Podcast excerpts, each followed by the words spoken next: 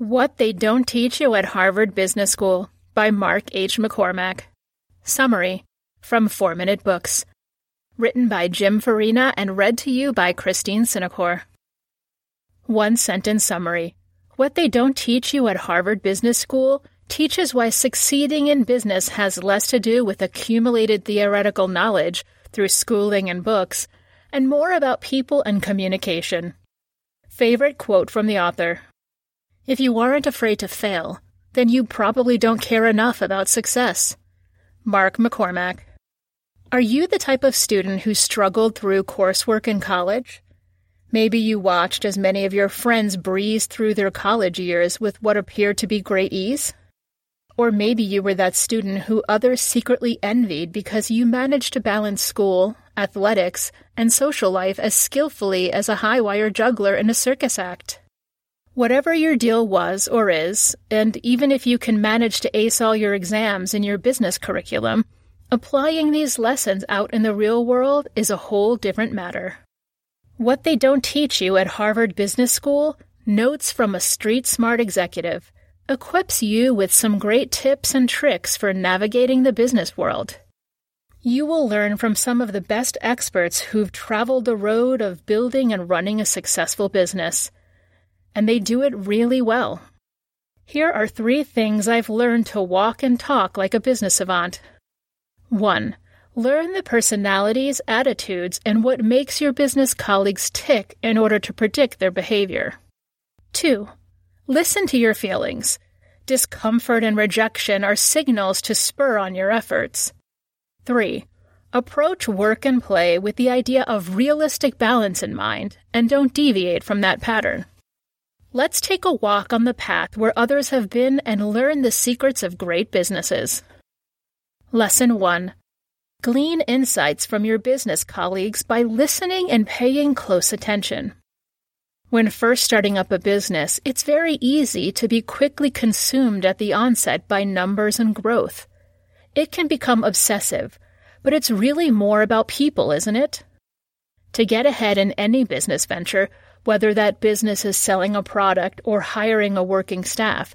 The key is to identify who it is that you're doing business with. It's a good idea to take some time and figure out what it is that makes them tick. What is it that drives the people that you are dealing with? What are their motivations, aspirations, and fears? Know their personality and you can better predict their behavior. For example, that slick businessman type AMC's popular series Mad Men's Don Draper comes to mind, won't display that persona to everyone. He'll have several facades in his toolbox. He will talk to his boss, client, employees, and family all in different ways. If you can be aware of these multiple fronts, you'll know there's much more to the slick veneer than meets the eye. There's always a lot more going on beneath the surface, but to discover the depths of someone's personality, you really need to listen closely. Lesson 2 An unpleasant tone in someone's voice or a feeling of discomfort can be useful tools. Imagine that you're on the verge of closing a deal. Everything seems to be coming together nicely, and you're just about to sign off. All of the persuasion and negotiating have finally paid off. It's not uncommon at this point, as you're about to clinch the deal, that you get that feeling that something is a bit off.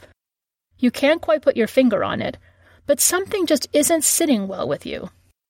So, what is your response to these feelings? Do you ignore them and continue, or do you hold the horses and rethink it?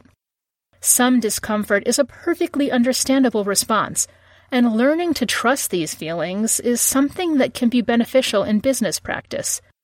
It's okay to feel uneasy and apply the brakes, particularly when there's a large amount of money or something valuable at stake. It could be as slight as the tone in someone's voice, or maybe their posture or eye contact. It's okay to take another day or two to think about it. And remember, when it comes to rejection in business, it's rarely personal. Very often, it's about the product or service itself. Lesson 3 Be sure to allocate time for activities and playtime in your schedule read, exercise, or just decompress. Too many executives seem to always be on the move, closing deals and running around after new business. Many of them leave little room for hobbies, playtime, or just taking some time to relax and power down. It all really comes down to managing your time. The trick that some busy people have learned is working the playtime into your schedule. That can be meeting up with friends at a favorite restaurant or hangout spot, or getting in a round of golf or a game of tennis at the club. The author, Mark McCormack, knows something about R&R during the time he was heading up IMG. Mark always made time to read, exercise, socialize with friends, or just decompress. If he had a commitment at 7 a.m., he'd wake up at 5 a.m. and take time for some uninterrupted reading, while some would have taken the extra time to sleep in. It's important that once you've established a schedule, that you keep that schedule and only deviate if absolutely necessary. This will eventually become part of your routine. In the end, this management advice will better equip you to run and maintain a successful business. What They Don't Teach You at Harvard Business School Review. I thought what they don't teach you at Harvard Business School was just okay.